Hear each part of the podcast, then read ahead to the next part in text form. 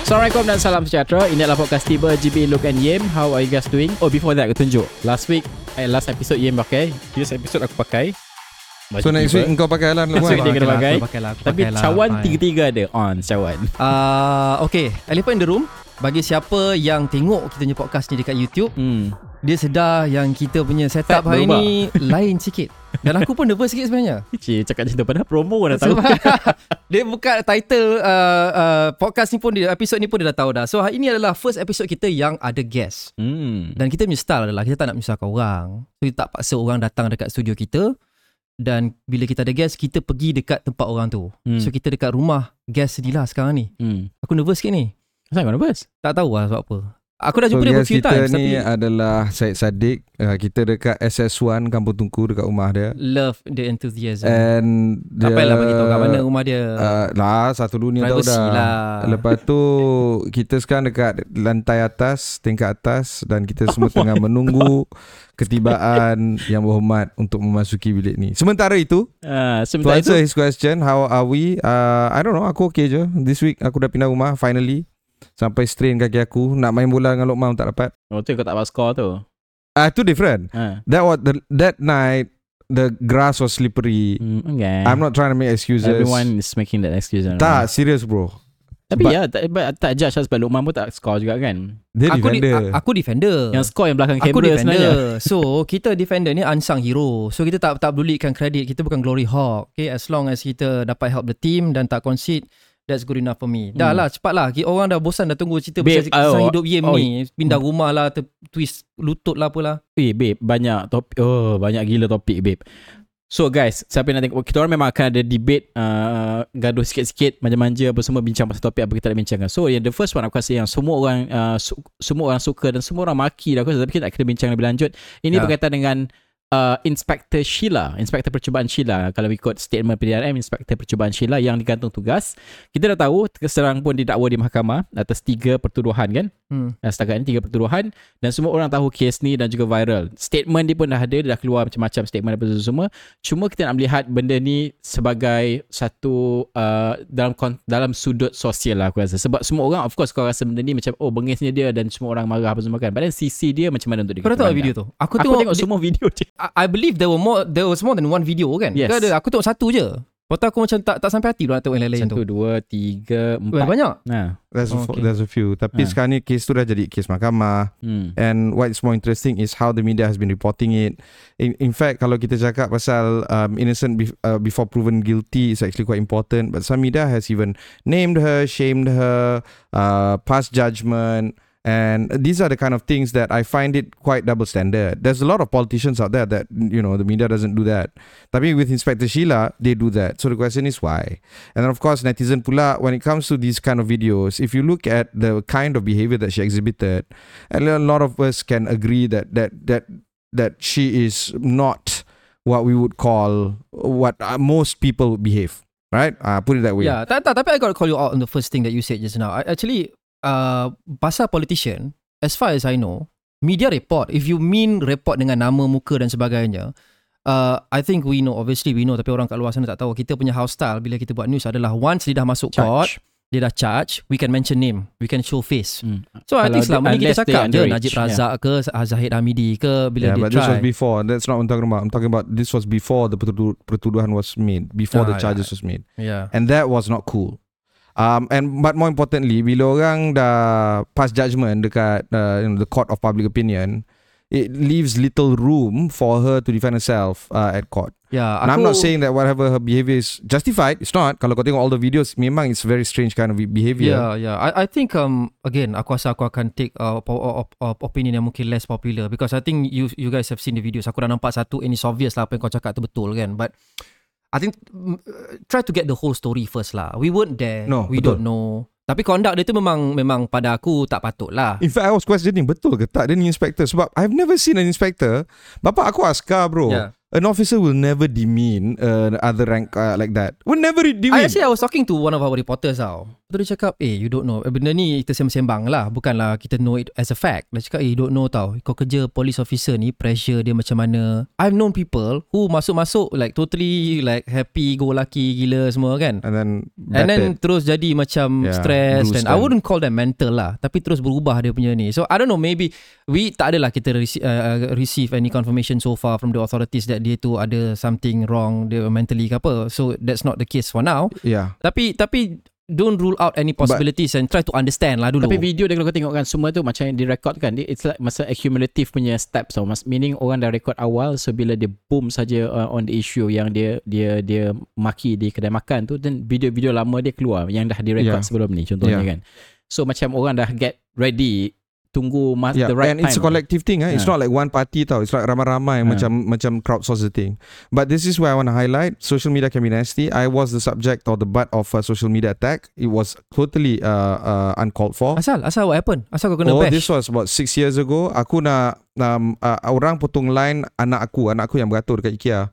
Orang potong line anak aku, server nampak orang potong line anak aku, server tu tak kisah, server tu handle the the, the adult yang dia bagi potong line. potong lah. Aku Ha. pergi dekat uh, sebab anak aku kecil masa tu. Kecil-kecil lah, 7 tahun, 5 tahun. Ah. Aku cakap that is wrong. Okay? What you're doing is you are enabling adults to cut the line when children have been queuing this for the longest of time. Tu? Dia punya netizen dah, dah ambil satu video dia letak dekat viral dia kata this is uh, typical uh, Malay uh, Bubble behavior um, uh, apa uh, Entitled. demanding entitled Malay entitlement demanding for his children to be served. He cut the line. He was waiting for the site. He cut the line and he demanded the server to serve the children. Ma'am in a way memang betul pun I was waiting at the side of the line not be not doing anything aku bagi anak aku duit kau beratur kau pergi kari lipat bagi Ikea Facebook didn't do anything I was attacked vilified everything anak aku punya gambar everywhere nak tak nak I was, my hand was forced into Ya the ya issue ya memang memang tak patut lah tapi Ya, apa, aku buat police report, Fa- aku buat all this. The thing was brought down. He did a public apology. He was fined 20,000 ringgit. That money went to charity. Whatever I'm trying to say is social media can be nasty. It and is and I'm not saying that apa apa Inspector Sheila tu buat tu betul ke tidak. But I think uh, empathy, calm, Yeah. uh, uh, a little bit more uh, caring is important. Yeah, I yeah, should- I but whatever, whatever it is tak kira lah apa orang rasa semua orang rasa sekali pun nak komen apa itu dah jadi kes mahkamah so let the, the mahkamah decide ke mana arah tuju benda ni dan after that Ya. kena terima Kau lah bayangkan Ya. dulu aku kena bash. Aku, Kau banyak lah, kau aku, pasal aku, lah, ni lah, lah, aku ni pasal- aku ni mak viral tau. And aku dah banyak kali viral for good reasons and viral for bad reason. Hmm. Yeah. I remember one time yang uh, post PRU 14 yang kita tried to Ya. buat explainer at that yang time kan. dengan lawyer tu ke At that at that time bukan itu bukan. At that time um uh, PH menang. Okay, so one of the main things that people was looking forward to is uh, penggantian GST dengan SST. ah okay Oh, I remember that one. Mm. Oh yeah. Oh, so we tried to do an expl- oh my we god. tried to do an explainer and uh, apparently we got uh, one or two things wrong because it was a very technical issue. Tapi not to say that kita tak buat kita punya due diligence. Kita buat research kita buat apa and I can Yeah, reveal you now. oh yeah now I remember that. Okay, and I can okay, reveal okay. now that we actually consulted with the authorities uh, before we add that correct correct. authorities Yeah, in terms of betul Apa ke fact ni betul semua. tak calculation ni apa benda semua. Hmm. and we got confirmation that benda tu betul. Betul. so kita confident lah. So se- se-eager-eager mana pun aku nak nak share content kalau aku tak dapat confirmation that is true from orang yang credible uh, the the authority yang berkenaan lah I wouldn't do. I wouldn't do that Yeah. So we did that and then apparently still salah because it's such a it's such a complicated issue SST ni ada banyak tier Masa nak buat zero, rise kita belum faham sepenuhnya lagi isu tu yeah. Salah memang kena bash kau. But you kau attack, you punya- attack Yeah. on your person tau, bukan on what Correct. you Yeah, said. the attacks Yeah. are always personal, man. Yeah. Serious. Alright. It's always Sama personal. macam uh, during that same period pun aku kena juga masa uh, Tun Mahathir masa tu PM dia nak pergi ke uh, minta uh, bond daripada Japan, remember? samurai bond Uh, yeah. Samurai bond and I was trying to make comparison that this is just a refinance uh, um, uh, mechanism and just like your credit card you're just refinance your credit card. Ah, aku kena attack juga. This is this is the peril of uh, of working as a media practitioner lah. Hmm. I mean, But kau kau do- nak report I mean, news what kau do bukan saja aspect nak yeah, what do spill. aspect Yeah. mesti ada ada view bercanggah kot benda-benda yang macam Yeah, but- uncomfortable But to say that it didn't affect us psychologically 100%, I don't think so. It Yeah, did affect me to some degree, maybe not too much. Yeah. But for somebody like Inspector Sheila or anybody, Yeah, yang first Yeah. time. Yeah. anybody, Yeah. I think that's not fair. Macam aku ah, First time I'm barai lah But by now Aku macam kita Ah, pun Aku dah. especially Aku dah load dah Kau cakap lah apa benda pun kan. Kau nak you, bantai you all the me Aku tak semua suka kan. benda yang Aku memang tak suka tweet Benda-benda yang Yang commentary ke apa Aku memang uh, hanya retweet news saja Ataupun aku tweet news Aku tak ada komen mana-mana Apa semua Pasal aku Aku tak suka conversation yang Nasty yang kau cakap tu But orang kena jaga conduct on social media betul lah. But what can the Yeah. authorities do? Nak jaga sokmed. Apa Hmm. macam kau cakap Facebook didn't take it down. Facebook they know that the full story kau punya anak dekat mana tu, IKEA ke mana Hmm. tu. And then There was a Anyway. police report and Facebook did still did not take After it the police down. Yeah report. anyway That's, That's, why uh, Fahmi Fadzil uh, issue statement yang Meta will comply even more Hmm. uh, last week. That's good because Meta says we don't know how to this that this that. Then Fahmi kata what about police report? Will that help? Yeah, that would help. Yeah. So if I existed six years ago, this law existed six years ago, that would have been brought down. Yes. Yeah. Oh. Oh, Oh, guest okay, kita okay, dah our masuk guest is here. Come, come, come, no, no, come, It's come. okay, it's okay, it's okay. Boleh, boleh, boleh. ya, Masuk, masuk, masuk. masuk lah Ah, Ah, alah. okay, okay, okay, Pakai okay, baju okay. dulu Okay, Baju okay. tiba ni dia dah pakai baju tiba. Dah, dah, dah, dah. Tak tak nampak lah tak apa, tak nampak. Meja. waist high aja. Ah, okay, okay. Kejap lagi kita bawa Kejap lagi kita baru bawa masuk, kita tengah Ah. discuss. Okay, cepat lah. Okay, okay, okay, lah. okay, okay. Kita berhenti ketiga. Selepas ni kita nak cakap uh, sikit lagi topik sebelum kita masukkan YB Side Siding. Selepas ini.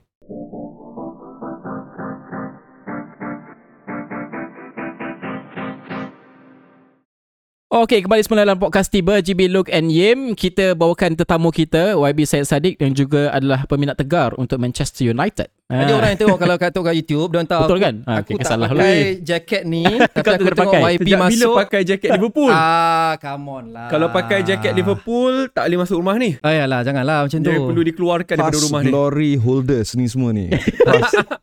Like there's no other. Aku kalau boleh aku pakai baju Chelsea tapi I'm not like that. Chelsea tau by the way, yang paling loser sekali. Eh, post sorry pre uh, Abramovich era okay aku duk support orang. Sure, sure, Eh, sure. memang Kau macam orang fan ni. Man City lah. lab- label kita past glory holder Oh, if you're past supporter glory. of Chelsea. Okay lah, lampatnya zaman lah. Ah, Ah, fine, fine, fine. So Fine. aku dah pakai uh, jaket ni because in retaliation to YB punya jaket, I, I, eh? I take it as a. I take it as a challenge.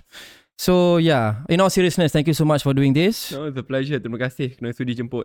Um, we actually, I actually call you tanya sama ada you want to be our guest uh, a few days ago. But that was before the big news came out lah. Ah. Okay, Hmm. so gajah di dalam bilik, the elephant in the room is kita recording ni ada apa Selasa ah? Rasa. Selasa. Uh, yesterday, Muda finally decided uh, that they will go solo in PRN. Okay. Pertama sekali, the big question is why? Fokus utama adalah untuk kita melabur dalam masa depan negara kerana kita ingin mencorakkan politik Malaysia dengan politik baru. Saya rasa sudah berbulan-bulan kita mencuba. Saya rasa semua tahulah kita cuba menghubungi Perdana Menteri, pimpinan Pakatan Harapan bukan kerana soal jawatan, soal kerusi, kontrak tetapi sebagai sebuah parti politik dengan idealisme yang tinggi yang ingin membawa politik muda, kita mahu um, untuk mencadangkan solusi supaya kita mengangkat Malaysia sebagai negara yang maju, bermaruah, berintegriti, in which we celebrate diversity uh, and not suppress diversity. Ini adalah isu-isu hakiki, isu-isu utama. Dan saya rasa medan enam pilihan raya negeri ini adalah medan terbaik. Biarlah uh, cukup-cukuplah kita berada situasi politik di mana we always want to pick the lesser of evils. Let this be let this be a contestation of ideas to the top. Sebab itu dalam uh, hari-hari yang akan mendatang ini kita akan kongsikan idea-idea, cadangan, solusi dan kita turut ber, um, harap bahawa um, keputusan pilihan raya ini didorong oleh the contestation of ideas. Inilah politik baru yang ingin kita bawa. Muda dah apply nak join PH I think close to a year, right? Hmm, I dah- think it dah- was dah end of juga lah. last year, Hmm. dah setahun. Mm-mm. So is this your big screw you to PH saying that okay, you give us the cold shoulder, you tak nak, enough is enough, we are going solo. Is that why? Is that part of the reason at least? to be honest, if this government had fulfilled its promises, especially on reforms, there would be absolutely no need for muda to enter the state elections. Kerana realitinya jikalau perubahan itu dibawa, buat apa kita nak masuk akhirnya? Hmm. Kita pun realistik. Tetapi apabila banyak perkara dilupakan, dikebelakangkan, um, saya rasa ada keperluan uh, untuk rakyat menghantar signal dan isyarat yang jelas melalui a wake-up call. Ya, dan um, saya lihat sahabat-sahabat yang menduduki tahta kuasa sekarang pun terlalu selesa. Dan kerana mereka selalu kata alah tak apalah moderate voters ni multiracial voters ni takkan tinggalkan kita kerana alternatifnya adalah PN yang ekstrim. So they are too comfortable. Sebab itu itulah isu-isu hakiki eh apabila uh, kes di mahkamah boleh ditangguhkan indefinitely ni ni bagi timbalan Perdana Menteri. Apabila hakim di mahkamah diserang, mereka diam. Ya. Apabila pengisytiharan aset pun mereka tak lakukan. The past three government seat. Kalau saya nak senaraikan ni, dia senarai yang sangat panjang. Tapi So, stop tak- there lah. tak- Tapi yang paling penting adalah saya rasa kerana mereka terlalu selesa. That maybe you understand some concessions yang dia orang buat is because they're in this fragile Kerajaan. coalition yang they orang Saya ada cannot go jawapan di all sana. out. Itu saya faham. Tetapi jikalau contohnya ini berkenaan isu hala tuju ekonomi yang memerlukan 5 tahun, 4 tahun. Jikalau isu sensitif contohnya, ya, yang uh, contoh berkenaan isu kuota, perkara melibatkan agama dan bangsa, kita faham. Tapi isu reforms asas yang saya rata-rata MP-MP UMNO saya jumpa pun mereka bersetuju. Pengisytiharan aset. Kenapa takut? Sebelum ni pun menteri-menteri UMNO lakukan. Kenapa menteri sekarang tak nak So lakukan? MP UMNO sendiri pun ada yang Betul. setuju. Betul. Bukan itu saja. Saya beri contoh, akta pendanaan politik, ya. Saya berurusan dengan MP-MP UMNO juga. Ya, hadkan kuasa Perdana Menteri sejak bila ya MP-MP UMNO desak Perdana Menteri turut perlu memegang portfolio Menteri Kewangan, Menteri Wilayah, sit on the Pardons Board. Tunjuk saya mana menteri ataupun MP UMNO yang tekan kepada previous governments didn't have that. So perkara asas eh, yang saya rasa semua boleh setuju pun tak dilakukan. One final thing which is very close to my heart. Yep. Ya. Kita berikan peruntukan yang sama kepada semua kawasan parlimen, tidak kira kerajaan atau perbankan. Itu perkara asas. UMNO Johor dah lakukan. I mean you have to give credit to Menteri Besar. Johor mereka dah lakukan. I mean what's stopping us from doing it dekat peringkat federal? Ini dah ada dalam manifesto kita. UMNO pun ada dalam manifestonya. I mean come on lah. We can do it. So so this move by Muda ni bukan uh, to send a message for the PH dan you give us a cool shoulder that's it enough is No. enough because it's not that. I mean, it's not that. To be honest, that's vengeful. We do not want that. Yeah. What we want in the end is for people to have a choice and to send a clear signal, a wake up call melalui uh, undi mereka. How confident are you because uh, uh, ramai orang uh, lihat daripada umum je lah pergi solo ni orang Hmm. tengok pada machinery ada machinery ke tidak sebab lepas you umum di Parlimen Muar PKR terus Yeah. tak nak support you dah tak nak work with you apa semua but for PRN macam mana Saya perlu akui, ya, uh, muda ni parti yang baru uh, dan kita kekurangan pengalaman.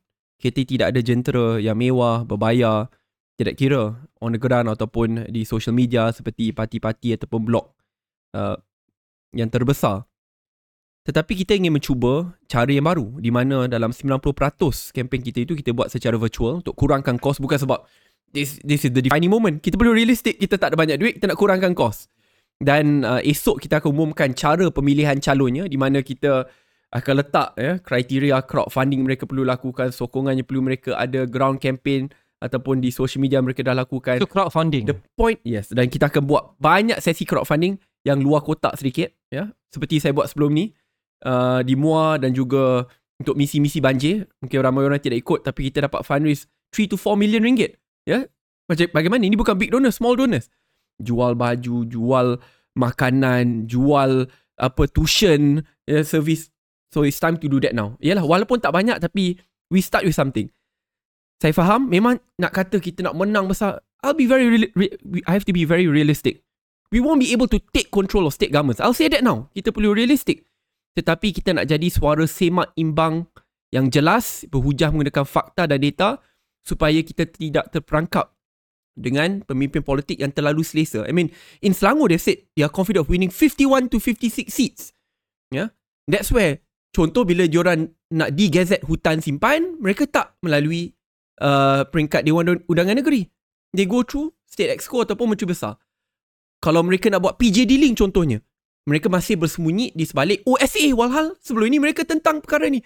I mean the list kalau saya nak senaraikan it will continue but let us be the voice of conscience and reason for the people. Uh, what's your target in terms of kerusi untuk muda enam negeri ni? Total. Ah, Kita belum umumkan berapa kerusi kita bertanding pun nak nak nak Baru kongsikan target agak sikit. sukar lah. Alah. eh, tapi nak pergi juga Kelantan Terengganu akan pergi juga Yeah, the plan is to go to all six states tetapi to be very focused on the number of seats in which we will contest. Kerana realitinya kita perlu ukur baju di badan sendiri Hmm. dan menang atau kalah this is a learning moment for muda members, leaders dan turut bagi diri saya. State elections are hyper local. Um, issues revolving councillors, uh, municipalities. Um, not so much manifesto. Not so much uh, broad federal like issues. do you have local candidates on the ground on the seats that you want to contest in and where do you feel the resonance will be are you stealing ph uh, voters or pn voters or are you going to harm ph and then you know because ada kuasa ketiga pn menang I mean, I've heard this fear mongering many times. Hmm. Yang katakan bahawa, ah, Sadiq kamu masuk, akhirnya PN akan menang. Ini masalah dengan fear mongering ini kerana ia menyembunyikan apa ketidakcekapan, keangkuhan kuasa politik yang sedia ada. I mean, it justifies their incompetence, complacency, the lack of reforms by saying, don't look at us and what we're capable or incapable of doing. It's just that the other side is worse. Muda will show that we are better and we can be better. And we will push in the Legislative Assembly for progressive reform agendas which have been forgotten. Above and beyond that, I mean, I'm not the one who's saying that PH, uh, that Muda is strong enough to speak. They are saying that Muda is irrelevant. That we don't even have 1% of support. At the same time, they are so confident that they will win 51 out of 56 seats. So tell me how, by using their own logic, that we can suddenly miraculously cause PN to win when they are predicting they will win 51 out of 56 and we only command 1% of public support. Yeah, so it's a it's a counterintuitive argument. It's a contradictory argument. You, if you join, you're going to be too strong and then you're going to steal our voters. Yeah. But right now you're so weak, so just stay quiet and then don't contest and let us contest. Correct. So, So I- which one is it? So I think in the end, for us, we believe in the wisdom of voters. Ah. Let them choose, let them decide. And we believe in a contestation of ideas where we want to compete to the top, not to the bottom, Jadi where's yang the lesser of evils. yang the hyper local issue, yang the municipality issue, councillor tu macam mana tu? Dia ada dua perkara. Pertama, sebelum kita pergi kepada isu adalah pemilihan calon. Sebaik mungkin kita nak pastikan ada banyak calon-calon tempatan dasarkan kepada cita rasa negeri tersebut. Dan itu kita akan umumkan dalam masa terdekat. Hmm. Kedua, kita juga bersetuju selain faktor di peringkat federal atau persekutuan yang akan memainkan peranan besar kerana ini enam pilihan raya negeri sekaligus. Tetapi pada masa yang sama, seperti saya kongsikan sedikit tadi, ada banyak perkara-perkara asas reform di peringkat negeri. Saya beri contoh tadi, masih bersembunyi di sebalik OSA berkenaan multi-billion dollar contracts yang berlaku. Why are we doing that? Sebelum ni mereka kata perkara lain. Kini buat benda lain. Kalau mereka nak de-gazette forest, ya, adakah mereka hanya punca kuasa itu di tangan MB atau EXCO dan kita tidak kembalikan kepada DON untuk dibahaskan Hmm. secara terbuka supaya rakyat boleh melibatkan diri. Consultation process. Baru hari ni dia keluarkan, I think there's a, a research paper about it. How it is not inclusive. Rakyat dikeluarkan sistem tersebut dan akhirnya crony capitalism yang menang. The list is continuous. Tetapi kita nak fokus pembaharuan ini dan akan kita ketengahkan dalam tempoh Cukup terdekat. calon tak YB ni? Honestly, let's face it. Sebab tu kita tak bertanding You, 200 you want to be a calon? Berapa kursi nak ah, bertanding? itulah kalau Sebab tu kalau kita tidak boleh tak? calon, eh. Ah, ah. Ha, eh boleh nanti so muda tapi kita boleh lah. kita akan buka apa uh, borang permohonan ya untuk jadi calon dan kita terbuka kepada semua. Uh, tapi moga-moga saudara ada 5000 tambah 3000 ringgit Eh, untuk itulah dia. Ah, ya. tak, tak, tak, so, tadi kita komplain TNB. so, naik. so, so crowdfunding meaning plain and simply uh, uh, muda tak tak adalah cukup dana dan banyak dana so you are relying on crowdfunding Definitely kalau You're ikut that, pilihan-pilihan raya lepas pun sebab tu I will say it now kita tak ada kemampuan untuk bertanding di 200 kerusi. Kita tak ada kemampuan untuk bertanding 100 kerusi pun. I mean even to reach 50 pun I want to be very honest and sincere about this. Sebab tu kita perlu ukur baju di badan sendiri. Kita masuk bukan dengan niat kita nak ambil alih semua kerajaan negeri. We be very realistic. Kita masuk untuk jadi semak dan imbang kepada kerajaan negeri setiada supaya bila kita di dalam Dewan Undangan Negeri kita boleh jadi as vocal as possible, voice of conscience of the people. Saya bila di parlimen ada satu kerusi pun saya lantang bersuara, saya nak pastikan bakal-bakal adu-adun muda dapat lakukan perkara yang muda sama. tak ada penaung eh dari segi keuangan Oh tidak ada. tidak ada Uh, kita tu orang pakai sugar daddy, sugar mommy tu kalau ada bagus juga tapi tiada. Ju- ju- ju- ju- just one more uh, uh, because uh, I understand you focus pada issue which Hmm. is how it should be tapi at the end of the, end of the day you tak boleh deny that uh, strategi politik juga memainkan peranan Betul. So in terms of the strategy, who's your target? Who's your Hmm. market? Sebab KJ baru ni cakap, which I'm sure you know. Dia kata muda ni, um, it, it claims to be a party for all uh, in terms of uh, jantina, uh, umur, uh, Bangsa, kaum, bangsa. lah. Yeah, yeah. Tapi come on, dia kata who are you kidding? Because nama pun muda. Hmm. So you will have trouble to gain support from orang yang lebih tua lah. So so what's your response uh, to that? Pertama sekali saya terima kritikan itu dengan hati yang terbuka. Cuma saya nak kongsikan beberapa pendapat. Pertama sekali kalau, kalau kita lihat apa yang berlaku di Muar, uh, Putih Wangsa dan kerusi-kerusi lain kita bertanding, peratusan sokongan muda ini bukan saja datang daripada anak muda. But what shocked us adalah peratusan sokongan di kalangan orang tua atas 60 tahun. Yang agak unik. Kita akui kita ada sedikit masalah dalam memenangi undi dan lingkungan umur 3, uh, 40 ke 55. But it's very unique. Very young, very sportive, very old, very sportive. Mengapa? Kerana politik yang muda ketengahkan bukan politik berdasarkan umur semata-mata. Muda the word muda itu sendiri Malaysia United Democratic Alliance and the word muda is about fresh new uh, energetic politics. Politics centered lah. around service and policies. Dan apabila mereka lihat kita bicarakan isu-isu dasar, solusi kepada masalah rakyat yang merentasi faktor umur, bangsa dan agama. Dan jawapan saya secara mudah adalah ini. Muda nak berikan lonjakan paradigma supaya Malaysia jadi negara yang maju, a developed country di, ma- di mana semua rakyatnya tidak kira umur, tidak kira bangsa, tidak kira agama, melihat negara ini sebagai rumah mereka, mereka ada pendapatan yang baik, mereka ada pekerjaan yang baik, mereka ada sistem pengangkutan yang baik, baik, isu perubahan iklim dapat kita tangani dengan baik. The point is apabila orang lihat Malaysia walaupun kita negara, ya, we are a Muslim majority country tapi ini adalah Muslim majority country yang maju, yang diiktiraf di seantara dunia. We are the leader in Southeast Asia dan saya nak pastikan kita fokus perkara tersebut. Uh, tapi kalau isu-isu ni penting, of course penting kena ada solution. But then you think uh, dia, dia, dia cukup appealing kepada voters? Pasal, pasal kalau voters sekarang fikir pertama lah kos hidup. Hmm. Kedua isu-isu yang kos hidup termasuklah kalau SP tak boleh keluar, boleh keluar. Benda-benda yang popular lah. Kan even concert Coldplay pun jadi isu. Hmm. Uh, Taylor Swift tak datang Malaysia pun jadi isu Hmm. contoh lah kan. Beyonce. Ah, Beyonce memang tak Empat datang. Malaysia. Kau nak pergi. Why you wanna go? Yeah. Beyonce. Why not? so, do you think that the the issue ni akan cukup appealing uh, appeal kepada uh, voters dekat negeri-negeri ni? Sebab itu cadangan saya Jangan setakat ulas berkenaan satu isu Saya beri contoh paling mudah lah Hmm. Tadi cakap pasal Coldplay, Taylor Swift, Beyonce Saya tak lihat daripada sudut Coldplay semata-mata Contoh sebelum ni apabila Empat ekonomi lah. Wayang Hmm. apa Lokal um, Zip Tak Pulau? kira Mat Kilau Ah, Ataupun ya. Polis Evo keluar Saya tak ulas Tentang Mat Kilau semata-mata Perfilm, Tapi ya. saya ulas Tentang perfilman Dan berkait rapat dengan Dasar utama negara Contoh berkenaan Coldplay, Taylor Swift, Beyonce ni This is This falls under uh, Entertainment tourism Ya Hmm, Uh, hmm. Dan saya ada ulas mengapa kita terkebelakang di sudut itu dan bagaimana negara akan kehilangan pendapatan dan peluang yang agak besar. Apabila kita bincangkan soal filem-filem tempatan, saya bicarakan soal cukai hiburan, entertainment tax yang menjerat ya dalam 25% yang akhirnya membunuh industri tempatan kita. Kalau lihat di negara lain banyak contoh-contoh mereka lakukan. So saya suka tarik isu-isu ni tapi tarik kepada isu dasar dan cadangan penambahbaikan. Kerana kalau tidak, ialah we only focus on that small issue yang berlaku tetapi tidak ada penambahbaikan daripada sudut dasar. So, ya mungkin uh, bukan semua orang yang bicarakan isu dasar sekarang but we need to aspire to be better. Ya. Uh, kita cuba ketengahkan, perbahaskan sebanyak mungkin supaya akhirnya walaupun mungkin penerimaan itu tidak datang sekarang, it will come 10, 20 years down the road. Sebab itu muda, apabila kita buat keputusan untuk bertanding solo ni kita tahu it will be very difficult. Let's let's face let's face the truth. Eh. Nak menang pun bukan main susah. I mean, we win alhamdulillah. Eh. Alhamdulillah satu yeah. kursi. Alhamdulillah. I'll be very frank about that. Tetapi we didn't join the state elections thinking that we'll win big. We joined because finally we can speak our minds and hearts. Dan kita nak melabur bagi 10-20 tahun akan datang. Rata-rata I would assume YB ada lebih, lebih ramai kawan dekat PH dan PN. I don't know. Uh, that's my assumption.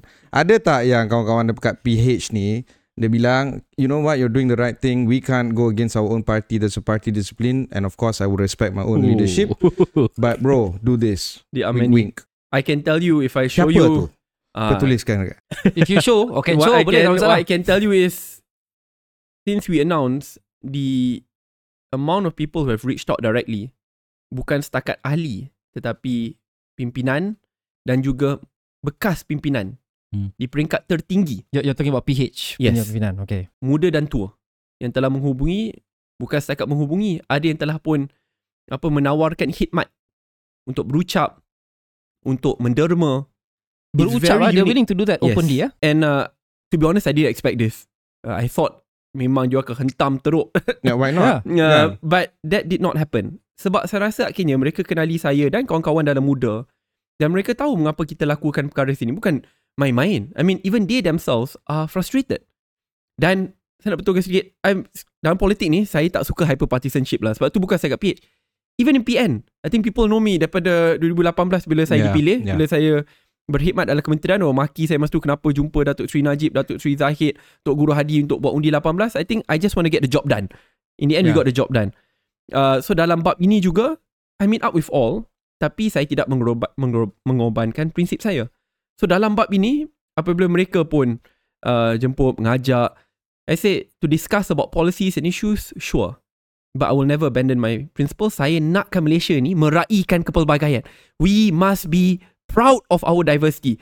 Sebab tu isu tu saya rasa we should focus on Yeah, that. okay. L- Let's take a step back. Ah, Ini yang I tak faham daripada, daripada hari tu. Daripada dulu lah actually. Um, dah setahun dah muda apply nak masuk PH. So so why? Wh- Why the cold shoulder? Do, do you know why? Uh, was anything communicated to you like not yet ke apa ke? I wish it was because uh, to be very frank, before we applied, we got commitment from the top leadership of PH that we will be accepted. Okay. Bukannya kita apply ni, main-main lah. I mean, yeah, yeah. mestilah dah merisik dulu yeah, kan. yeah. Make sense. Bukan walk in je lah. Ah, tetapi tiba-tiba bila dah mohon, tak dapat. Kita kata tak apa. Let's take one for the team. Kita masuk di pilihan raya bersama. Uh, kita pun tak bertanding, kita bertanding di kursi mati. Let's face it eh. Kursi mati Kota Marudu, Kepala Batas, Majid Tanah yang 2018 bila ada wave pun kalah teruk So juga. you sacrificial lamb okay. lah Sebab basically. kita must to fokus kata we need to win as a team and this is for the country. Tak apa. Mereka kata kita akan admit you after pilihan raya. Selepas pilihan raya, tak buat juga. Kita tak apa, kita hantar satu persatu surat. Kita hantar tiga surat bro. Tiga surat. Uh, akhirnya Sekjen PH kata uh, dia tak ada masa nak baca surat. Oh, Ah, okay. Bukan saja tak ada masa nak baca surat, tetapi pada masa yang sama, office dia dah tetapkan tarikh mesyuarat, minit-minit terakhir batalkan. Tak apalah. Di parlimen, di luar parlimen, saya berhubung dengan Perdana Menteri, WhatsApp, kata bila boleh berjumpa, ditangguhkan, ditangguhkan, ditangguhkan. It never happened. Tetapi itulah selok-belok politik yang perlu saya dan pimpinan muda hadapi. So in other words, you tak pernah dapat a concrete justification and reason as to why lah No. sampai sekarang. Until now. Selama uh, I think pas, uh, pasca PRU 15 lah PRU 15 uh, bila ada negotiations dan Hmm. sebagainya and Muda was always part of PH although not formally but you're always there do you be honest with me do you feel that your voice was small not just in terms of kerusi tapi did they take you seriously did, did they look at Muda ni macam alah satu kerusi you're just here but you don't really have a say do you, Oh, did you feel like that they took me seriously when they wanted me to campaign for them. Uh, but outside of that is very separate. I mean, to give context, uh, I campaigned during the campaign season. I campaigned a lot more for PH candidates than my own Muda candidates. So much so that I left Muar, which is a hyper marginal seat, to campaign even for my friends in Kuching. I mean, in urban seats, I went to Pematang Pau. I went to many other places like, like stronger seats lah more secure where lah it's a lot more secure. And mind you, Muar is hyper marginal. Today in Semenanjung, Malaysia, right, Muar is one of the only seats which is 70%, 69, 70% Malay majority, which PH won. ah. PH yang muda won. So post PRU 15 uh, Whenever you had something to say ke apa uh, Opinion Whatever it is In the meetings uh, Were you hurt Or, or what to, to be fair Mesyuarat apa? Yalah Oh tak ada mesyuarat langsung Ah, itulah. Tak ada meeting saya langsung tanya mesyuarat apa? Let me let me recall I think I saw a few pictures of you Tak ada eh Saya akan ingat sebab ya ada mesyuarat pun, mesyuarat, bukan mesyuarat. uh, kena duduk sepentas masa Ah, yeah, I remember that. Betul. Kerajaan Perpan. Ah, itulah. Tapi tu bukan selepas mesyuarat pun tak ada. Eh, tak ada. You have Itu- not been in a meeting with, Nope. with PH Zero. since PRU 15. Mereka kata majlis sekretariat, sekretariat kerajaan, PH, paduan yang akan buat Ah. subkomiti zero. But it's okay. Sebagai anak-anak muda saya pun tekankan kepada pimpinan muda baru ini learn from this. Ini selok belok politik. Hmm. Ya. Jangan cepat kecewa. Akhirnya inilah politik lapuk lama yang ingin kita ubah di level of arrogance shown. Tetapi paling mustahak don't fight them on that kind of politics. Fight them on ideas. Itu benda paling mustahak sekali and that is what we believe in. Kerana kalau kita kalah dapat idea ni, tak apa. Because we know Malaysia is moving forward. And and if we don't win now, we'll win 10 years down the road. Tak apa, kita tunggu. We're all very young. We're in our 30s and 40s. And we can afford to wait. And we must learn as much as possible. Yeah. I'm in my 30s. I don't feel young anymore. So, I don't yeah. know, You bro. twisted your knee moving your house. Uh, yeah, I know. I think so many movie my house. Uh, apa rancangan muda sekarang dengan PN? Adakah ini uh, memberi laluan untuk muda untuk masuk bincang, ada discussion, meeting dan sebagainya dengan PN? Tidak ada. Dalam bab ini, kalau ada perjumpaan, perbincangan di parlimen pun, ia berkisahkan soal dasar. Saya beri contoh. Berkenaan isu peruntukan yang adil kepada semua ahli parlimen. saya bangkitkan ini bila dalam kerajaan pada tahun 2018, 2019, I think it's minuted in cabinet, saya katakan perlu berikan peruntukan yang adil kepada semua kawasan parlimen. Saya ingat ada menteri-menteri PH kata, I am being naive. Ya, kerana akhirnya duit ini akan digunakan pakai untuk menang kawasan tersebut. I said, eh duit ni audited tau. Bukannya boleh keluarkan Hmm. belanja main-main. It's audited. Dan apabila saya dalam pembangkang pun, saya suarakan perkara sama.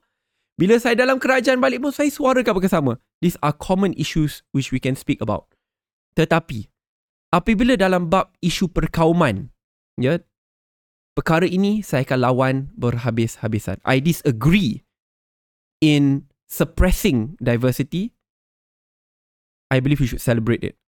Saya juga tidak bersetuju dengan sistem politik di mana ada pemusatan kuasa. Perkara itu turut berlaku di dalam PN dan diteruskan pada PH pada hari ini.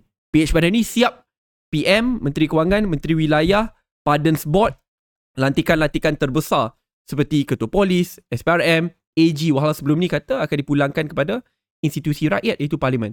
Tapi satu pun tidak dibuat. Dan ini ingat jangan salahkan UMNO lagi. Very easy way lah. Ini bukan salah saya, ini salah UMNO. Oh ni jangan undi apa kena undi kita. Kalau tak dapat PN, ini salah PN. This is within your jurisdiction. Boleh buat. Tak buat. So dalam bab ini saya rasa there must be a wake up call. So- Enough is enough. Lepas PRN ni, you do you mean to say that um, kerjasama tu dengan PN mustahil, dengan PH masih lagi possible atau you open to anything? I'm hopeful. I'm hopeful in a way jikalau ada wake up call yang jelas dihantar, isyarat yang jelas dari rakyat Malaysia uh, kepada pimpinan kerajaan pada hari ini, PH khususnya, PHBN. Selepas pilihan raya negeri, mereka akan ubah sikap and there will be policy concessions. Mereka kesedar bahawa mereka tidak boleh menganaktirikan pengundi mereka sebelum ini yang mahukan reforms, yang mahukan Malaysia lebih moderat daripada fahamannya. Mereka tidak boleh menganaktirikan mereka. Because now they're taking them lightly. Alah, tak apalah, kita pander kepada pengundi-pengundi PAS, PN. They forgot their base ya, yang nak reforms ni. Dan akhirnya they will turbocharge those reforms. And I will be with them all the way for that. Fokus saya bukan untuk jatuhkan kerajaan. Fokus saya adalah untuk dapatkan penambahbaikan supaya negara kita dapat jadi negara maju. Let- Let's say if after PRN, PH still um, nak mengambil muda. Let's say you've won maybe a few seats. Okay, hopefully for you lah. After PRN, Oh, uh, P- sorry. PRN ni lah. okay, dalam let's say negeri kita ni. menang a few and then dia nak kerjasama. Ah, okay. let's say dia nak kerjasama uh, in any way, shape or form. Um, what would you say then? Because because um, semua yang YB share sebentar tadi tu um, katanya sebelum pilihan raya mooching up to you Hmm. after pilihan raya tinggalkan you. Yeah. So is the trust still there if they come to you after this and say, "Eh, Sadiq, jom let's work together." Bagi diri saya, I want the policy concessions. Itu keutamaan saya. Okay. Sebelum ni pun saya kongsikan pimpinan PH. I mean, eh, you don't have to give jawatan. But I want the policy concessions. I So the want paid history is is is is uh, let bygones be bygones lah. Correct. As long as policy concessions policy lah. concessions kena buat. Kerana perkara ini merentasi parti politik dan keuntungan kepada negara itu jauh lebih lama. I mean, uh, when we negotiate on undi 18, it's not for one election, it's not for muda. So when PAS or PN took over, doesn't matter. The point is it will last from one generation to another. That's the policy concession yang kita mahukan. Your point of view, the whole situation that you nak create benda ni is very very good. But how far are we to reach this uh, level? Sebab tu kita meletakkan harapan tinggi kepada rakyat. Um, It's a bit idealist, right? I mean, but it's not We are bad. idealist. But Ah, you've it's been not accused bad. of, right? of that, what? We you've are been an idealistic, idealistic. not realistic. it is okay. You're proud of it. Yeah. Yeah, we- you, s- I mean, you start to be very idealistic. Uh, many may not understand or accept it then, then. Then you fight to make it pragmatic. Tapi That will happen yeah. in 5 to 10 years. Dia akan makan masa panjang. Kadang-kadang makan masa lebih panjang. I'm pretty sure many of those who registered for muda, especially in leadership, tahu bahawa ini bukan mudah, selok-beloknya jauh lebih susah. Mereka tidak menyertai blok politik ataupun parti politik besar for a reason. Knowing that this is a marathon, not a sprint. Yeah. Uh, uh, to be fair, I think quantum leaps uh, a lot. Uh, they, they originate a lot from ideals. Okay, that's to Yeah. be fair. Uh, uh, throughout the history of Malaysia pun. Yeah. Tapi talking about Undi 18, another one that I since I got you here, I nak dapatkan you punya reaction. And Yeah. I'm sure you are you are aware of this by now lah. Um, KJ said, um, you've lost your market. I don't think you've ever responded, so this might be a first. KJ said you've lost your market. Dulu Sadiq ni market dia undi 18. So tu dah settle. Good job to you by the way. So that's gone. Hmm. Uh, then market dia orang muda on TikTok. Tapi that one now like dominated by PN. Dia nak masuk PH pun got cold shoulder by PH. So he's at a very uh, challenging point in his career where dia dah tak ada market and he's probably irrelevant. I'm Mm. paraphrasing lah obviously. Yeah. So what's your response to that? I feel at home today. Maksudnya saya you sangat are at home right now. Literally alamak. I mean you understand Ah, what yeah, I mean. yeah, I yeah, really yeah. feel Okay, at okay, home okay. in term of my views because I can speak my thoughts and be myself. Hmm. Apabila muda membuat keputusan untuk bertanding bersendirian walaupun sukar, jauh lebih sukar untuk menang jika nak dibandingkan dengan blok politik yang besar. But this is an investment for the future. So you mean to say that So- before this you weren't free to speak your mind lah when you were like um, nak masuk PH. when you are part of a block, there is discipline which you need to follow. There are specific views which you need to keep to yourself or at least voice internally and internally only. Tapi nak voice internally pun mesyuarat tak ada. Agak sukar lah. But even then we were holding back. Now I think we can speak our minds and be the voice of conscience for the people. Diterima atau tidak, itu hak rakyat. Kalau kalah, kita hormati. We pack our bags and keep on moving forward instead of going back. Tapi what's your response to the statement yang yang you've lost your market? You you're struggling to find your new audience which was there before but now susah sikit because semua dah kena curi. What do you say faham. that? I, and I, to be honest, I take that criticism with an open heart. Sebab itu saya selalu ingatkan kepada rakan-rakan pimpinan muda, jangan kita cepat selesa. Jangan ingat, kita ni ada monopoli ke atas mana-mana pengundi. Sama juga pada blok-blok politik terbesar. Mereka pun tidak ada mon- uh, monopoli kepada mana-mana pengundi. Realitinya, voters are very wise and smart. Mereka boleh ubah pandangan undi pada bila-bila masa. So, muda perlu bekerja dengan lebih keras to draw a clear vision as to why they need to give us a chance. So, betul kita sekarang melalui uh, perkara yang kita boleh perbaiki but we will keep on moving forward menang atau kalah There's one item that I, I really want to explore um, in terms of uh, how do you reach out to Malay majority seats, uh, as you rightly po- pointed out. Um, Mua was the only Malay seat majority that was won by PH, Yeah. uh, Sans Amno. Yeah. Is this a market they're trying to attack or target or claim? of course kalau tidak saya tidak bertanding di MUA I mean I contest in MUA despite the fact that it's hyper marginal and following electoral trends kat MUA bagi pilihan raya negeri kita kalah dan kalah teruk. PH came in a distant third. They were suffering a deficit of about 7,000 voters. Dua-dua don dimenangi oleh BN dan PN kan? and it was not easy. I mean kalau tengok ramalan invoke dua kali dia keluarkan dua-dua dia katakan MUA akan kalah dan kalah teruk bukan kalah kecil. Dia siap ramalkan BN menang. Tapi keputusannya saya menang. PN di belakang saya BN jauh ketinggalan. It's complete opposite mengapa? Kerana di MUA saya fokus membawa politik khidmat dan saya lantang bersuara dan orang MUA saya rasa lebih kenali saya bagaimana. I mean uh, I speak my mind I fight for their interests and I service my constituents. But how do you institutionalize this to make it a party kind of mood rather than an individual like Mua and yourself? First you walk the talk. Kerana di situ saya mengharap bahawa saya dapat menginspirasikan ahli-ahli parti untuk lakukan perkara yang sama. Dan Alhamdulillah saya lihat perkara itu berlaku uh, dalam pelbagai siri crowdfunding, political service yang mereka lakukan tanpa harapkan apa-apa pun. Kita pun tidak ada kontrak jawatan di dalam kerajaan persekutuan ataupun negeri but yet are continuing things like they are in government. Dan saya sangat bangga bila lihat perkara ini. But above and beyond that, saya tak nak muda ni hanya fokus dalam politik khidmat tetapi lupakan politik dasar. Sebab tu saya selalu tekankan keep on coming out solutions. Criticize, solution. Criticize, solution. Always marry together. Kerana akhirnya, uh, walaupun daripada 100 perkara yang kita bangkitkan, hanya dua yang diterima, but at least you are moving the needle forward, not backwards. Uh, dan itu perkara penting. Okay, but I think um uh the timing also is is quite peculiar lah. I mean, you um announce that you're going solo, and then and and then you kind of went all guns blazing on Twitter. I think today, right? Today, or yesterday. wake up call. Let this be a wake up call. You tweeted uh, against uh, lambasting Fahmi. Fahmi Fazil because of the whole TikTok punya shenanigan. I mean, is this part of your okay dah lama dah aku simpan benda ni tapi now I can finally speak my mind. Is it all gloves off? In fact, when was the last time you spoke to PMX? Uh, di parlimen. Dan di parlimen, saya mohon tarikh untuk berjumpa bukan untuk saya saja tapi untuk pimpinan muda yang telah ditangguhkan tiga kali. Dia kata, okay, after this event and after this event, Okay. after another event, And So what was continues. discussed, if you can share? Or what? No no it was because at that point in time belum dapat tarikh perjumpaan. So saya mohon masa tu di parlimen ada satu program yang ramai orang bukannya macam saya dengan PMX saja. one-on-one. Katakan before this kata akan diberikan tarikh kata ya ya akan akan. Okay. So that you didn't give an indication to them ataupun PMX ataupun um, Saif, uh, Datuk Saifuddin dan sebagainya that you know what this is an early warning system. I'm gonna do this. I'm gonna declare.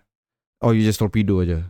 Dia bukan torpedo We have to be frank lah Saya dah mohon Tarikh perjumpaan tu Berbulan-bulan Bukan saja untuk saya Tapi untuk Yeah. pimpinan mudia lain Supaya mereka tahu What actually is going on But again I like to stress this again lah. Sejujurnya Jikalau Reforms tu dilaksanakan Janji tu ditunaikan Tidak ada keperluan pun Untuk muda masuk. I mean we cannot say That we are offering Good things and reforms If it is already done. Mm. Tapi sekarang perkara asas tak buat. Yang lebih teruk Perkara yang telah diterima sebagai perkara asas U-turn. Pengisyaraan aset Pemusatan kuasa Jawatan kuasa apa uh, Portfolio Menteri Kewangan. I mean I would, There's a list lah Which Sebelum ni pun kita dah ubah Since 2018 Now we're going back To the good old days We need to stop I, I think I think to be fair, I, I gotta I gotta check you a bit lah because um uh, the timing is very convenient lah because after you announce Muda is going solo, you macam go all guns blazing. You you've pre- presented some justification memang betul. Um tapi ha- how how do you answer people yang cakap ah ni semua sour grapes lah because dia dah keluar now dia kau-kau punya bantai kat luar semua kan. So how do we know this is not just sour grapes? It is a fair point. And my answer to it, look at our track record since we were in government, sorry, opposition, government, opposition, then in government again. The issues which we raised up are fairly consistent, which is on decentralizing power, returning power to people's institutions like parliament. Um, it is about progressive economic policies.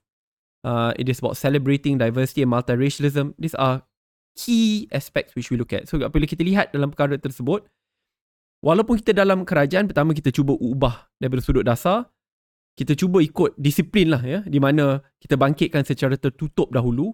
Kalau ingin buat pun bukan melalui tanda tangan SD, tetapi melalui suara di dalam parlimen yang merupakan tanggungjawab hakiki saya. Mm. And now dah mulanya pilihan raya, kita bangkitkan isu-isu ni supaya dapat dijadikan semua rujukan kepada rakyat. By the way, uh, YB tak menggunakan tiba untuk uh, lambas semua orang right after dia uh, announce keluar parti tau. So this is, let's, just, let's just put this on the record because kita agree YB akan show up way before we knew that you actually gonna Yeah, gonna announce. announce. this. And then, Ah, betul tak? Within few Actually, days banyak true. gila benda. Ah, so bila hari ni approaching baru kita dia tahu oh muda dah keluar PH Dengan, ada keluar dengan statement. three We hours, didn't four know. hours before pun ada isu uh, Yeah. that that that Ah. conversation of we're watching you So apa we did semua. we didn't know it ourselves, Hmm. right? Okay. But Yeah. okay lah, the details of muda punya siapa bertanding apa semua, uh, nanti akan umum lah, muda akan Yeah. umum semua Yeah, kan. yeah.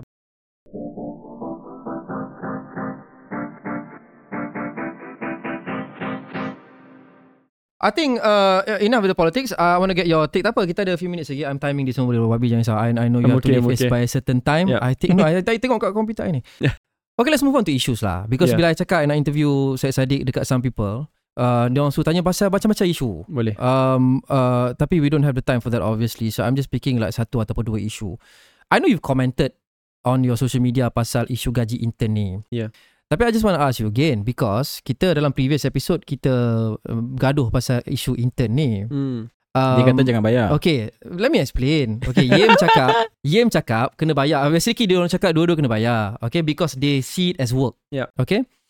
I cakap I don't think I agree. Hmm. Sebab my logic is uh, you buat internship ni it is part of your training uh, as a student. Macam kalau you ambil course dekat university 3 tahun degree that's part of your module. And when Hmm. you take a course university bukan university bayar you, you bayar university. So it's services rendered to you. Yeah.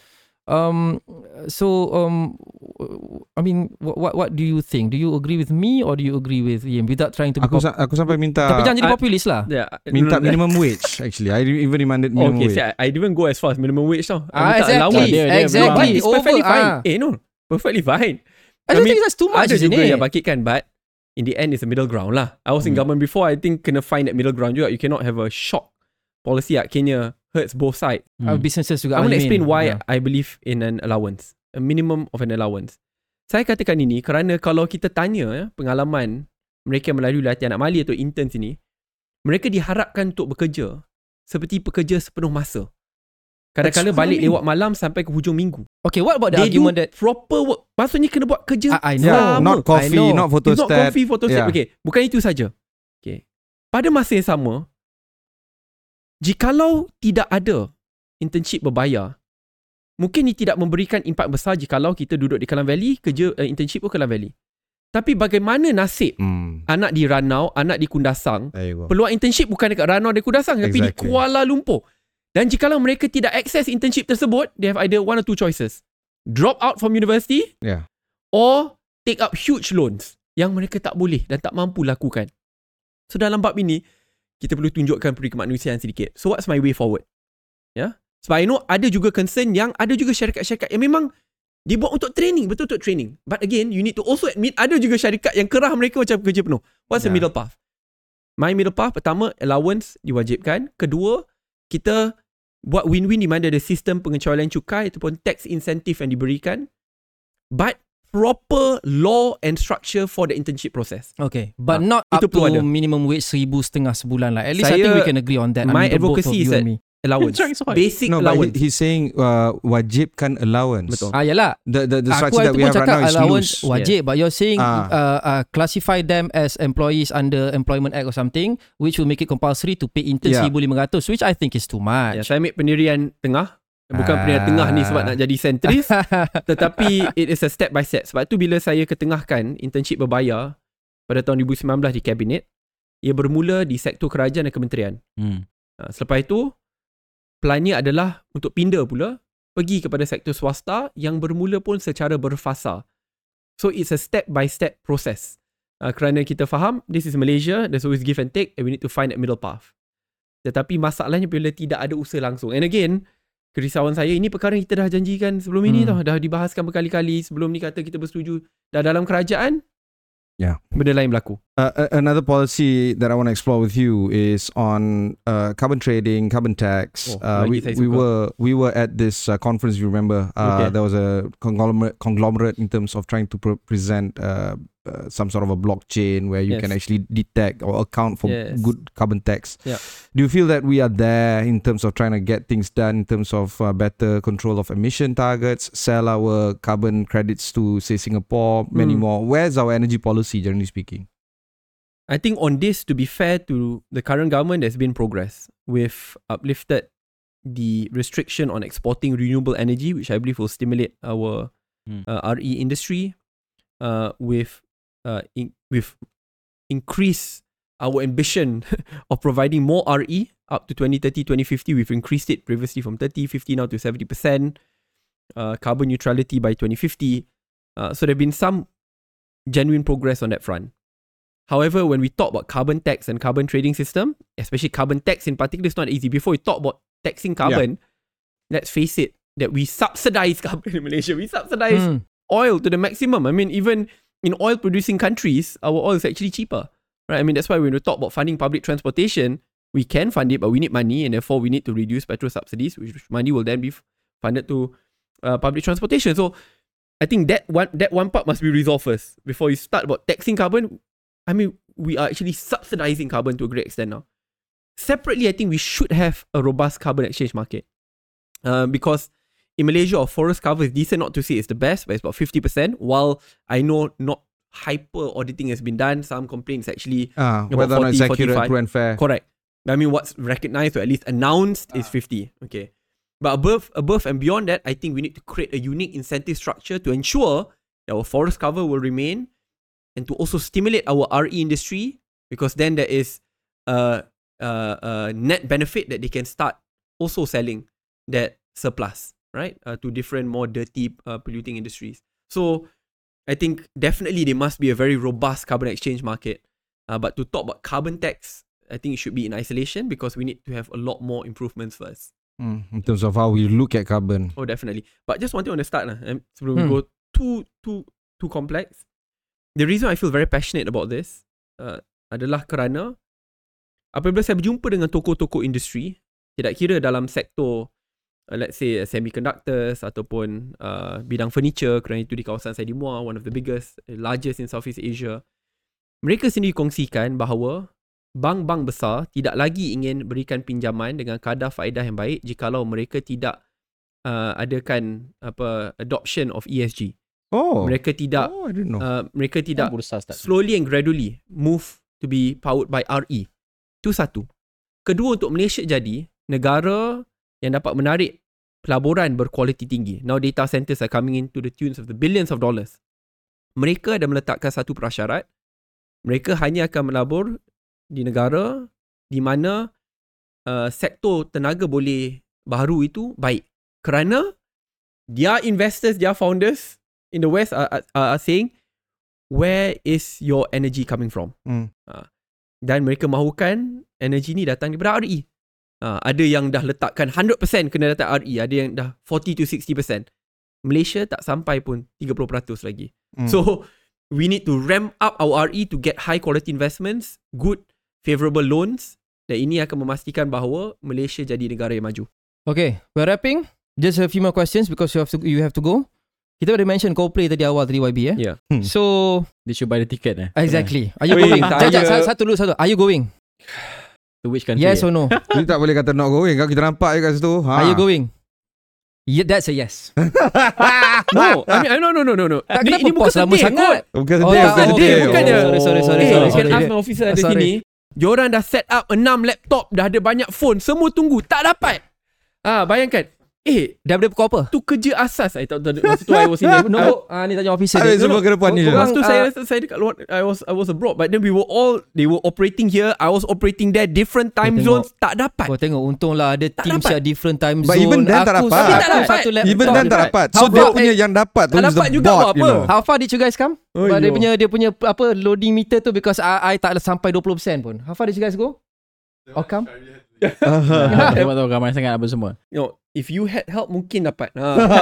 tak No, tapi no, no. memang tak dapat sebab tu frustrated tapi tak apalah that's one part and then bila kita satu hari jual dapat 6 hari mana lah tak panas You can still go to Singapore, right? Can Ah, lah. you're going, right? You're Can going. lah. At least you For can Southeast Asia No, hanya Malaysia and Singa- uh, Indonesia saja one night uh, punya Singapore enam kali Bangkok far. dua kali. Bangkok dua kali Okay. Tapi are you trying for Singapore?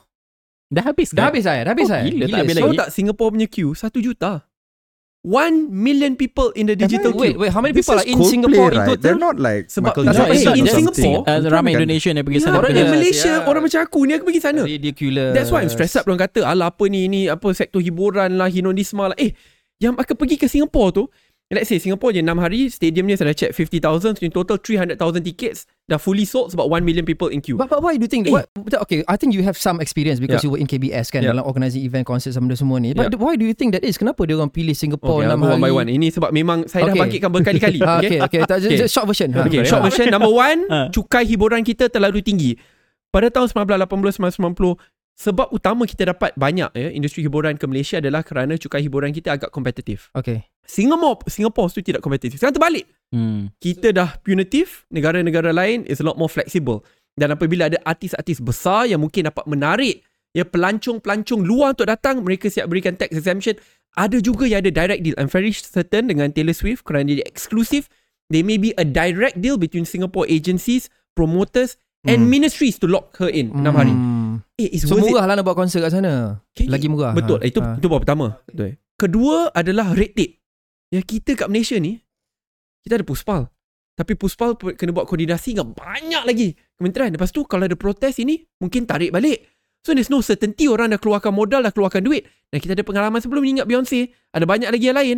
I mean there's no stability and there's so much red tape and bureaucracy.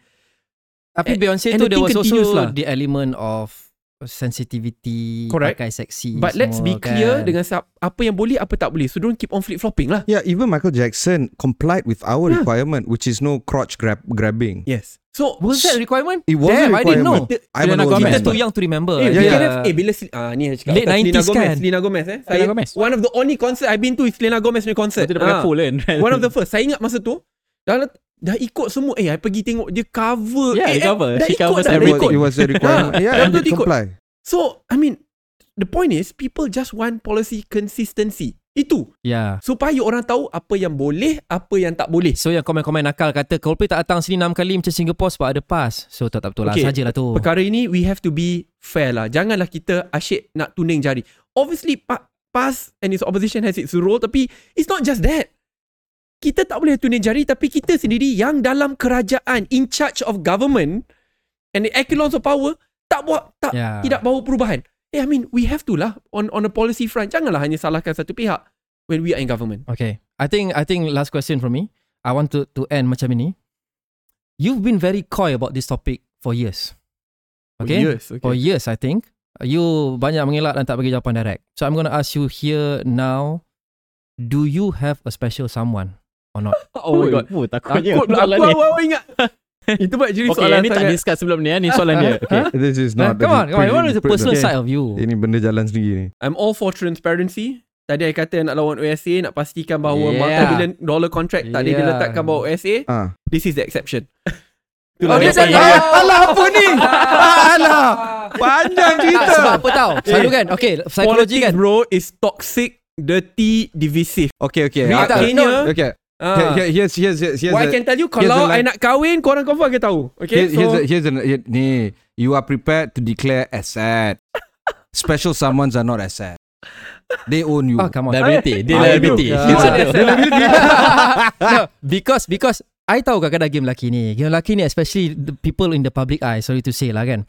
Uh, dia kadang-kadang sengaja tak nak share and coy about pasangan. Whether lelaki ke perempuan kan. Okay. Macam kalau kalau lelaki perempuan lah, perempuan lelaki Ah, lah kan. ah, Okay. Um, because dia macam nak macam nak jaga saham. I mean, they Oh. want to keep being Options. desired. Ah. Ah, because options. kalau kalau dia dah kata aku ada girlfriend atau aku ada Habis, boyfriend, habis, gone. habis. Overnight. Okay, let me show, case share you a very simple story. It's clearly not Yeah, the are you reason. purposely doing that lah? No, huh? no, no. Let me share you a very simple story. Okay. In 2020, when I was out of government, then was about to be expelled by Bersatu Hmm. uh, for maintaining my stance and principles. Reject in, initially it came with offers. Jawatan menteri tolak, jawatan GLC tolak. Selepas itu datang pula ugutan. Ugutan ke atas diri saya, I think is fair play kerana I mean politics, Yup. I have to not say embrace it, but I have to fight it out. But when they cannot get to me, they went to my parents, they went to my siblings, they went to almost everyone around me. I don't think you know ada banyak perkara belum keluar lagi tunggu nanti dalam buku saya saya dah bagilah karangkan sikit, akan bagi, keluar bagi, nanti lah. Okay, bagi sikit. Eh, but they said everything lah which you can Bagi think of lah. Okay. I mean in and out. uh, Okay, 10 things yang you gonna orang-orang say yang terdekat. 10 things you're gonna say in the book about this, just say one lah kat sini. Kasih lah. Eh, Can also promote your Yeah. book. Okay, what are some of the things they said? Okay. No, but this is this is very critical, kan? Yeah. When, when, that, so you're trying to protect your individual. Ya, so dan akhirnya mereka lebih minat untuk panggil mereka dari panggil saya. That, that's that's that's the end point lah. Intimidation, intimidation lah. I mean Yup. to a point, saya beri contoh paling mudah eh. Bagi ibu saya, ya. Yeah? And I can say it because it is in court. Dah keluar benda tak boleh keluar, benda tak keluar tak boleh cakap lah. I mean they call up my parents more, tanya, eh kenapa you keluarkan RM1,000 pada tahun 2015, 2016? Do you remember what you Yeah. withdraw? Bukan 100,000, 1,000 ringgit, 500 ringgit. Yeah, yeah. Tu tak apa. Lepas tu kata, oh cikgu mengajar tuition kan. Oh ajar tuition, sepatutnya tak boleh. Dengan itu boleh diambil tindakan cikgu nak bersara. Bersara, kalau indeed this can be a criminal offence. Kerana you, you dah ajar tuition lebih 20 tahun, akhirnya under declare, it's no longer just a LHDN thing, it becomes a criminal offence, boleh hilang pension. I remember my mum came back crying. Eh, saya ingat apa my mum dah buat. Then I found out it is about this. I mean, you know, saya pun dulu yeah pergi course. tuition All cikgu dekat us. rumah. Yeah. My, Kan, my, my parents itu cikgu juga. Yalah, yeah. itu my mum, don't Yeah. worry. If this happens, every teacher in Malaysia will speak up. And we'll fight this properly. While I say all of this, what does it link to the story? Yeah. It links, if they can do this to those who are my family members, imagine what will happen to my partner. So I'll stop it at that. So, So Ada bila lah, ada apa? ada So, partner. criteria So we apa? got that far. We got that far. Dia ada partner. Ah, cuma tak announce lah macam tu. Tak announce. Kriteria pertama adalah Hey, kena tahan benda tu lah. Amin gila kan? Except this. Ah, ah. Anti climax gila. Ya, okay lah, Okay. okay lah, okay lah. That's wra- uh, wraps up our episode untuk Ha, kali, kali ni. ni betul-betul dapat lah. Panjang Okay. gila episode kali ni. Ah, Kena sabar sikit Selalu dengar apa. dapat YB. Yalah. Okay, the exciting juga sebab episode kali ni adalah YB. Uh, thank you so much for being the first guest, the first ever guest untuk Thank uh, podcast. Tiba. Wish us luck untuk dapat guest lagi, uh, you know, uh, hebat dan sebagainya all in the the best. future. Thank you so much and uh, for hosting us as well. Uh, sign up untuk GB Look Andian. Bye.